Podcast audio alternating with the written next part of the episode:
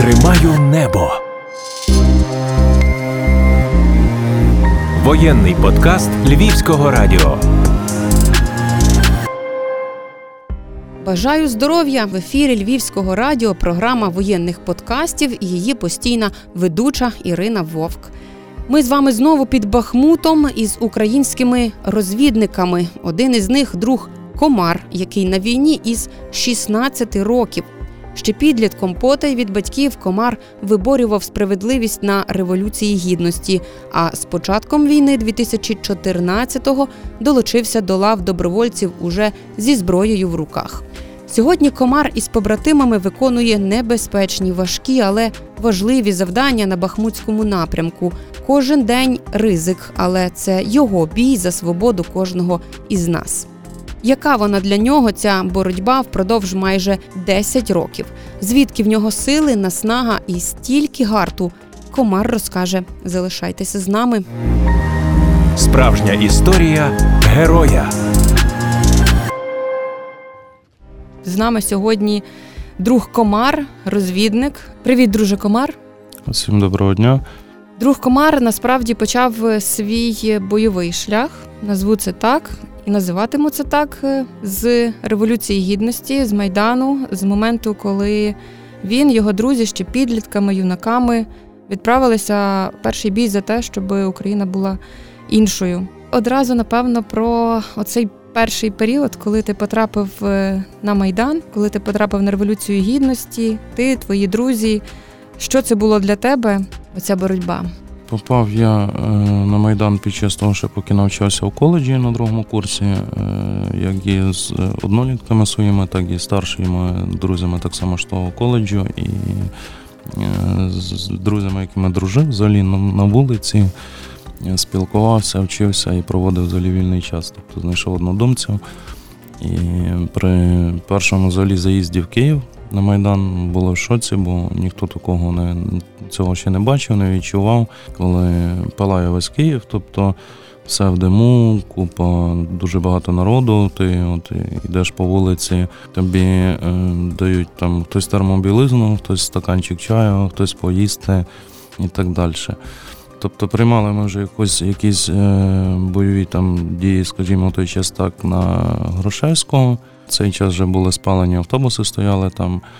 Е, я з хлопцями вже тоді в організації, скажімо так, попали правого сектору, займали одну з ліній оборон цього боку, і ну, дуже такі опічні моменти були, коли е, ми вилазили на ці згорені автобуси, кидались бруківкою з міліцією, кидались коктейлями Молотова. Тоді ж нас і пообливали з водометів, тобто було дуже холодно, десь порядку мінус 20 градусів морозу. І пам'ятаю такий момент, що після того, як мене облили з водомету, перейшов, зняв на штаб на місце, де ми базувалися куртку себе, вона настоячи так і стояла і розмерзалась, мабуть, ще годину часу. Тобто перша твоя зброя це була бруківка і коктейлі Молотова? Так, це така палки, бруківки, коктейлі Молотова і більше нічого такого. Рогатки вже потім якісь ще щось що вигадували та і робили. Слухай, ну але страшно було тоді. Страшно, бо ніхто не бачив, не розумів, що це, що буде далі, що і як. Ну ніхто тоді ж навіть не міг подумати, що воно переросте в якусь взагалі війну з пострілами і так далі. Ти не до кінця усвідомлював, що навіть по тобі можуть відкрити вже подальшому вогонь з якоїсь там зброї. Стріляли там, міліція з помпових рушниць, ну, не, не не, такі страшні ж були, як подальші вже події на інститутській. Але ти був тоді ще, ну, по суті, дитиною, правильно? Ну так, так, 16-17 років. там. А що батьки, до речі, казали на це? Е, нічого, я не говорив. Ми тоді з хлопцями просто нікому нічого не говорили, втікали з дому, хтось там через балкони, хтось говорив, що їде там на екскурсію, відрядження, якусь роботу, і в когось були, в кожного були якісь свої відмазки від батьків, скажімо так. Зазвичай потім батьки бачили вас у новинних сюжетах. Так, на жаль, так, десь попадались нам по курці, когось пізнали, когось по якихось там певних речах, по рюкзаку і так далі. Ну, вже потім приходили слухати і вислуховувати. що... Слухай, ну от юний хлопчисько, так, ти твої друзі, як стали воїнами вже? Ну, по... Вас не одразу ж е, змогли взяти в підрозділи з певних причин по так. віку. Так, нас не брали, бо там дехто по віці підходив, дехто ні, хто був старший, вже попав якісь офіційні там добровольчі батальйони або неофіційні. А там іменно за себе мені в той час було також 17 років. Мене нікуди не хотіли брати. Я спробував старався виїхати з правим сектором. Тоді вже в рядах правого сектору був. Тому в 2014 році, в тому часі, мені е, тільки вийшло виїхати на кордон з Кримом. Це Чонгар, Чаплинка, ці краї. Побачити вже там перший раз е, російське військо, скажімо так, то стояти на блокпості Якут, в такому тулубі за К-103, типу, за метрів там 100 від мене, і просто дивився на мене, як не знати на що. Ну я не міг, дивлячись на кордон з Кримом, взагалі усвідомити, як його там забрали, як він став не нашим, скажімо так. Після цього, пробувши там якийсь період часу в правому секторі, гинули молоді хлопці в Донецькому аеропорті, і підлітків і нас малих взагалі ні- ніхто не хотів брати на війну, брати відповідальність на себе за нас і так далі. Ну, Попробував після цього себе в батальйоні Донбас свої сили. Ну, хотів оформитись офіційно, але не оформили мене. Теж через вік чи в чому була Е, причина? Через вік, і плюс там була такий ну, жінка-психолог, яка сказала, що я як мати тебе не можу просто пустити на цю війну, бо тобі навіть 18 ще там немає. Ну мені тоді вже якраз майже майже було 18, коли я оформлявся. І вона мені сказала, я як мати не можу просто пропустити твої документи, щоб ти воював. Ти злився через це? Да, я тоді дуже розізлився, ну і сказав, добре, я просто знайду інші варіанти і все. Ну, тобто було дуже велике бажання захищати Україну і попасти взагалі на війну, тому, тому щось для того робив. Після цього, як я увідався на неї, е, поїхав е, в склад 80-ї аеромобільної бригади, подав документи, коли 18 стукнуло.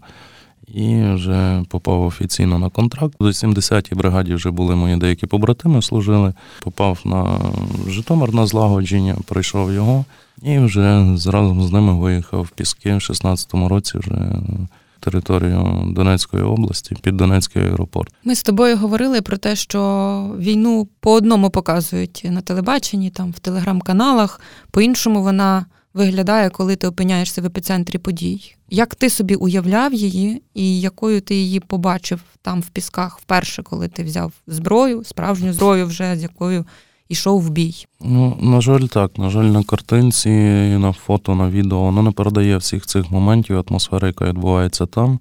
Е, Воно ще більш-менш кольорово виглядає, так класно, скажімо так, на, на, всіх фото і відео. А коли ти потрапляєш туди, і перший обстріл, перше там бойове хрещення, коли все починає свистіти, літати, і ти розумієш, що це таке насправді, ти розумієш цей адреналін, виплив адреналіну.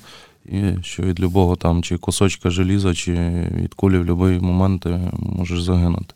Тому очікування і реальність зовсім інші.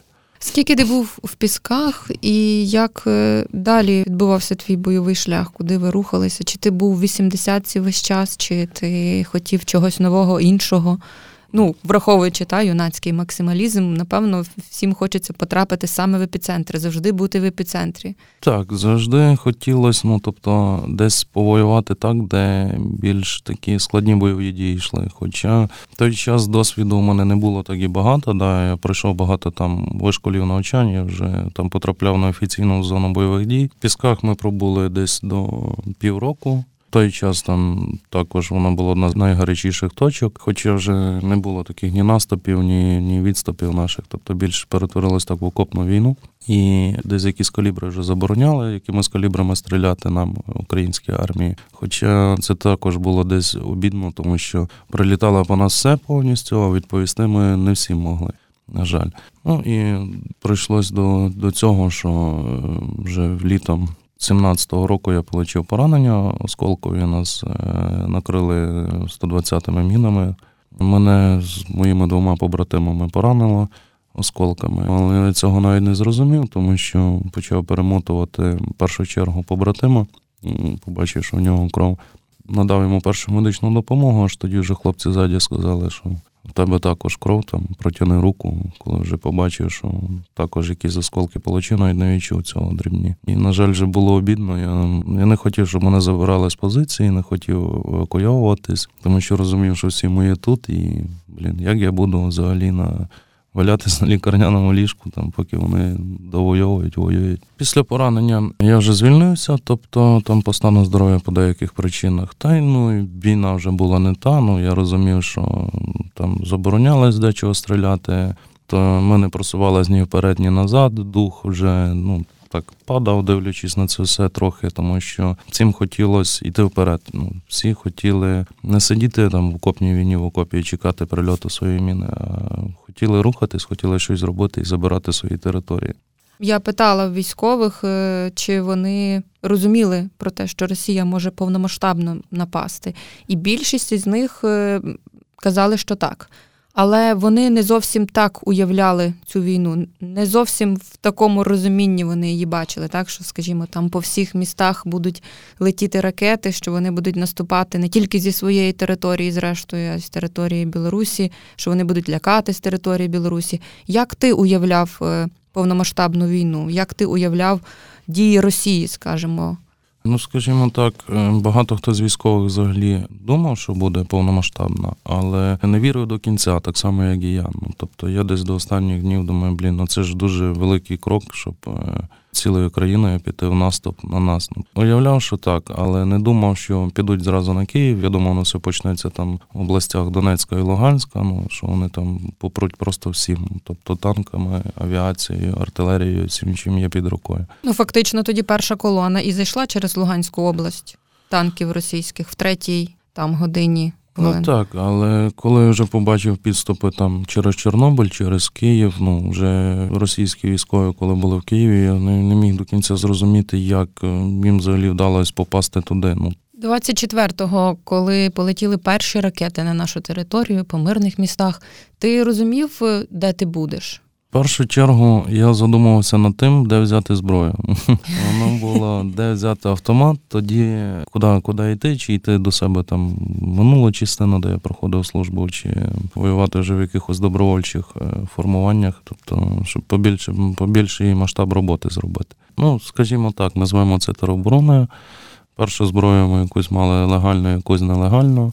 Десь виїжджали, робили по мінімуму, що могли роботи. Ну, а в основному готували ще, ну, розуміли, що воно буде далі і далі, і ця війна затягнеться не на тиждень-два, а вже враховуючи оцей масштаб, що це буде надовго трохи. Тому ми десь і так само призупиняли таких самих молодих активних, як я був, які рвались вже, от вже і негайно воювати. Е, Тому що в той час вже у нас були військомати перезаповнені, людей було занадто навіть вже, скажімо, багато. Сюди по мільйон блокпостів, і, ну, і всі хотіли щось зробити в тій війні. Хоча ми, ми говорили, що ще не воюєтесь, ще буде час, кожен ще встигне, і мені говорили так само. Я так само на амбіціях був. І Тобто так, тоді ти зрозумів, так, як, як виглядав ти в 2014 Так, році, так, коли так. рвався в бій. А зараз ти таких самих зупиняв. Так, я вже переріс це і зрозумів. Просто е, амбіційні ці помилки вони можуть коштувати життя. І е, треба багато пройти. Тобто багато тоді людей не вміли нічого і стосунку до війни не мали взагалі ніякого. І багато кому треба було показати, як користуватись зброєю. Тим більше у нас тоді надійшло дуже багато закордонних варіантів зброї, тобто там ті самі гранатомети і так далі. Я також з ними ніколи не працював, бо оскільки там раніше працювали ми на аналогах зброї ще яка Радянських. радянської, яка у нас залишилася з радянського часу. Після того, як е, твої побратими, які брали участь в київській операції, так, е, по звільненню Київщини, ти, зокрема, який мав теж певні завдання, ви потрапили на схід України, так, і можеш розповісти про якісь е, моменти, які ти там побачив, які тебе вразили, які були зовсім іншими, які відрізняють цю війну, яка була в 15-му, яку ти застав вперше, і війну, яка відбувається зараз. Так, потрапили ми на схід, е, почали працювати вже по тих е, регіонах. Тобто, оскільки я вже також там був, 16-17 році там е, працювали по Донецькій області, В порівнянні з е, повномасштабною війною, з того, що було, ну так, воно зовсім інакше. Тому що цій війні, як і надихала, навіть надихає наша сторона. От коли в 16-17 році вже якесь таке затища було, тобто то зараз от наша армія вже почала дуже багато чого використовувати. Тобто вже нема такого ні не робіть, а наоборот розв'язались руки всім, і навіть якісь нові моменти ведення війни там вони дозволяються використовуються дозволяються, і це надихає, що не тільки ти в окопі воюєш, а що там по морі якісь безпілотні е, приплили прикладі е, човни, так і вразили російський флот, скажімо так. Чи той той самий крейсер Москву, який е, потопили. Ну, такі моменти надихають тебе, що не один ти ну, не робиш ти тільки в окопі роботу, а ця війна повсюди триває. Чи ті самі знищення колаборантів по окупованих територіях, ти розумієш, що вся країна працює на те, щоб нищити ворога і пошвидше закінчити цю війну. За роки війни, так яка триває з 2014 року, ти і твої побратими багато чого навчилися, багато чому навчилися. Зараз ти в розвідці, ти працюєш е, з ближніми боями, так ти береш участь в ближніх боях. Для тебе це було якимось е, шоком, скажімо, бо їх багато, вони беруть масою, їх йде багато. Зустріч з ними назвемо зустріччю це. Ну, скажімо, я був в шоці від їхнього безглуздя, скажімо так, тому що там взяти От їхню тактику ведення бою, деколи безглуздо, вони йдуть масою, кількістю і як і підготовлених, так і непідготовлених їхніх солдат. Недооцінювати завжди не можна ворога, але от вони виходили на на наші позиції там групою 10 чоловік, яка йшла просто чуть не в повний ріст криком ура, як Другу світову. І коли її знищували, і йшла наступна партія там 10-20 чоловік. Ну і отак за ніч їх могло пару пачок заходити і штурмувати наші позиції. Є навіть момент, де на одних з наших позицій їхній солдат, не знаю під чим, звичайно, ну що його спонукало і так далі. І під впливом чого він просто повз по полі без екіпірування, без нічого, в руках з двома гранатами, щоб просто закинути їх в одну з наших позицій, де працювала важка зброя. Відповідно, був знищений там за метрів 20 до наших позицій. Ну, ну це зовсім безглузді наміри їхні. Я не, не міг до кінця усвідомити, як і для чого це потрібно. Ну, мабуть, це не була зовсім його ініціатива, скажімо це так. Річ в тому, що, як мені здається, вони не цінують людей, так як наші військові, так як наші командири. Тобто для їхніх командирів люди це просто як метод та об'єкт, який може щось там знищити, може якось відпрацювати, а може не відпрацювати. Тому, напевно, вони йдуть масою. В нас такого ж немає, власне, через те, що ми цінуємо кожну людину. Ми забираємо наших загиблих, ми забираємо наших поранених. Вони не завжди це роблять. Мабуть, тут ще в цьому справа. Мабуть, що так. Ну, Тобто ми навіть заходили на якісь е, вже їхні позиції, це по горах їхніх трупів. Ну, Тобто не забирають вони їх.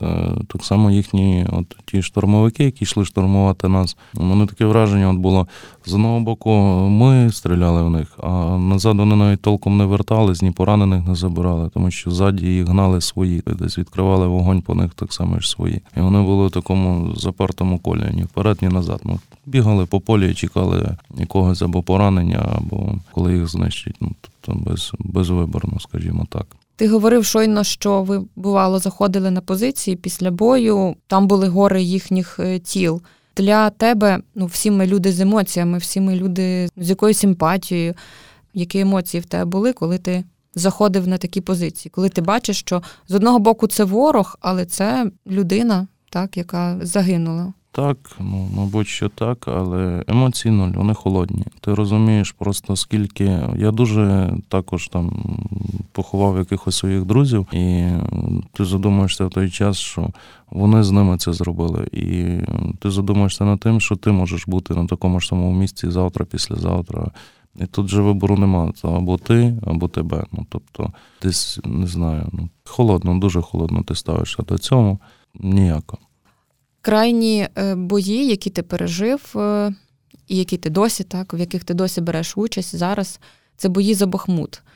Е, ми чуємо часто про те, що на Бахмуті багато так званих вагнерівців, людей, які за амністію, скажімо, воюють за Росію, за те, щоб їм там скоротили термін. Тобто вони свідомо ж знають і розуміють, куди вони йдуть. Вони мають вибір залишатися у в'язниці або отримувати амністію і йти воювати. Так, ну дуже багато, то і в більшості там е, вагнерівська група працює, вони там розхвалили, що дуже сильні е, бойові підрозділи і так далі. Але я б не сказав, що це так, бо вони не навчені, тобто за якийсь тиждень-два їх абсолютно нічого не вчать. І це з тої серії, які повний ріст криком ура йдуть в наступ на нас просто безглуздо, ну, яких бувають пачками. Вибір, та, мабуть, що ну, мають вони вибір, тому що ну, або до, до, досиджувати свій термін, або йти вмирати. Ну, більшість змирає. І наскільки я вже знаю, в теперішньому часі перезупинили оцей набір в'язнів, оскільки дуже багато вже е, загинуло з їхньої сторони. Оцих е, в'язнів вагнерівців. Тобто там шалені гори в тому самому Бахмуті. Вони пливуть масами, як зомбі, скажімо так. Розпізнавальні знаки на них про те, що це люди, які мають ще й, скажімо, великі проблеми зі здоров'ям. Так, бо потраплялись е, моменти е, з тими, вже багато, напевно, багато хто чув, що на руках у них резинки одноразові жовтих та білих кольорів, які засвідчують, з якими хворобами, типу військові їхні вагнерівці бігають. Це гепатити, це сніди, це зараження різні крові і так далі. Тобто до них навіть мало хто вже там хоче не, не то, що доторкатися, а навіть спілкуватись в близькій відстані з ними, тому що кожен розуміє, що ну, дай Бог можна чимось заразитись від таких людей. Чи правда те, що вони мінують тіла своїх загиблих? Мінують, е, вони і мінували раніше, я вам скажу, дуже багато випадків таких було, і вони не, не зважають на це, що це тіло їхнього загиблого побратима. Ну, в них немає нічого святого. Я вже цьому переконався ще в 17-му році, 16-17 році, на тих самих пісках, коли вони відкривали вогонь з танка по церкві. По церкві, в якій ми там просто там не було ніяких ні вогневих позицій, ні нічого, ну людяного мало. Тобто, зважаючи на це, що нам цілеспрямовано її три дня розбирали танком, мало чого людяного і святого у них ну, взагалі. В нас найбільше зараз говорять про Бахмут. Усюди, у новинах, у соціальних мережах. Чим для тебе найважчими є бої за Бахмут? Бахмут став ще одним символом цієї війни. Це така незламна фортеця. І чесно, багато підрозділів там приймає участь у обороні його і е, зі всіх сторін. Я знаю, що ми вистоїмо там, і він має стратегічну важливість також іменно це місце. Вирішальним багато факторів. То це як і штурмові з вода, які забирають, відбивають територію. Велику подяку. Я сам і велику честь маю до піхотинців, які цілодобово стоять в окопах. Це за любої погоди. Тобто ми, ми це таке. Ми зайшли, зробили якусь роботу, якийсь певний час побули, вийшли. А їм приходиться е, бути на місці весь час під любими обстрілами, під любими опадами, дощем, снігом, спати в цих окопах, замерзших, в морозі, в болоті і харчуватись там холодною їжею. Кожен твій вихід це шалений, просто зашкальний ризик. Ти розумієш це кожного разу і кожного разу йдеш в бій. Так, ризик, але ризики є завжди і всюди. Ну, тобто ти не знаєш, що з тобою завтра відбудеться. Ти і в мирному житті ти можеш перейти не там дорогу, де, де потрібно.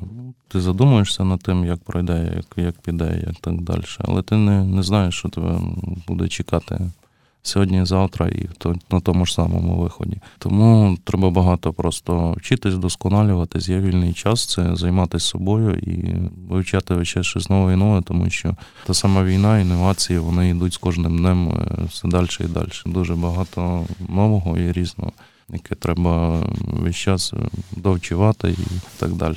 Я знаю, що в тебе був один із найважчих виходів, е, один із крайніх, так, в районі Бахмута. Підсилювали там один з підрозділів наших е, загальних збройних сил. Працювали ми в більшості там, скажімо так, вночі, ну і вдень працювала на більшості робота була вночі. Важкий він був тим, що е, зав'язувались дуже жорсткі бої на жорстокі на протязі там від 40 до 100 метрів з ворогом. Тобто бачили їх, вони бачили нас. І це от е, стрілкові бої по пару годин, в яких там мене було поранено пару хлопців, на жаль, там і загинули. Дуже хороші наші побратими. Ну, це війна, це нічого. не зробиш, як воно є, так і є. Просто в таких моментах ти задумуєшся, що ти зробив так, що не так, е, що тобі потрібно десь там досконалити, і над чим тобі ти не допрацював, і де тобі потрібно ще допрацювати і зробити так, щоб не, не було таких речей. Хоча їхня маса там була переважала в кількості у нас багато раз. Хоча недооцінювати їх не можна, тому що кожен їхній солдат це кожний автомат, який стріляє. Це кожна куля, яка летить в твою сторону. Якби воно не звучало, чи він навчений тиждень, чи його вчили півтора-два тижні, чи місяць, чи півроку. Ця війна забрала дуже багатьох твоїх друзів, зокрема, життя кума твого, так, людей близьких, рідних, людей, з якими ти познайомився уже на війні, але вони стали тобі дуже близькими. Де ти черпаєш ресурс на те, щоб продовжувати боротися? Це напевно в думці того, щоб е, вони загинули не просто так, і ти мусиш доробити те, що ми всі разом почали. Ну тобто всі прекрасно розуміють, що не всі виживуть, і війна ще триває, але опускати руки не можна, і ми їх не, не опустимо. Я завжди прошу наостанок е, воїнів е, щось сказати тим людям, які залишаються зараз на мирній території, звільненій території. Якщо прийдеться захистити свою домівку, то ти маєш, от кожен чоловік, кожен хлопець, він має це зробити, бо це наш дім, це його дім. Тому який час тренуйтесь, займайтесь, ідіть на курси. Зараз відкрили дуже багато полігонів і навчань для цього. Все, підтримуйте, допомагайте наших військових, щоб нам було легше разом дойти до перемоги нарешті нашої, щоб у нас було поменше жертв. Чим більше ми об'єднані, тим більше в нас шансів здобути цю перемогу. Дякую тобі, комар. В свою чергу побажаю тобі залишитися цілим, здоровим, неушкодженим. Бережи себе, Дякую, слава Україні! героям слава.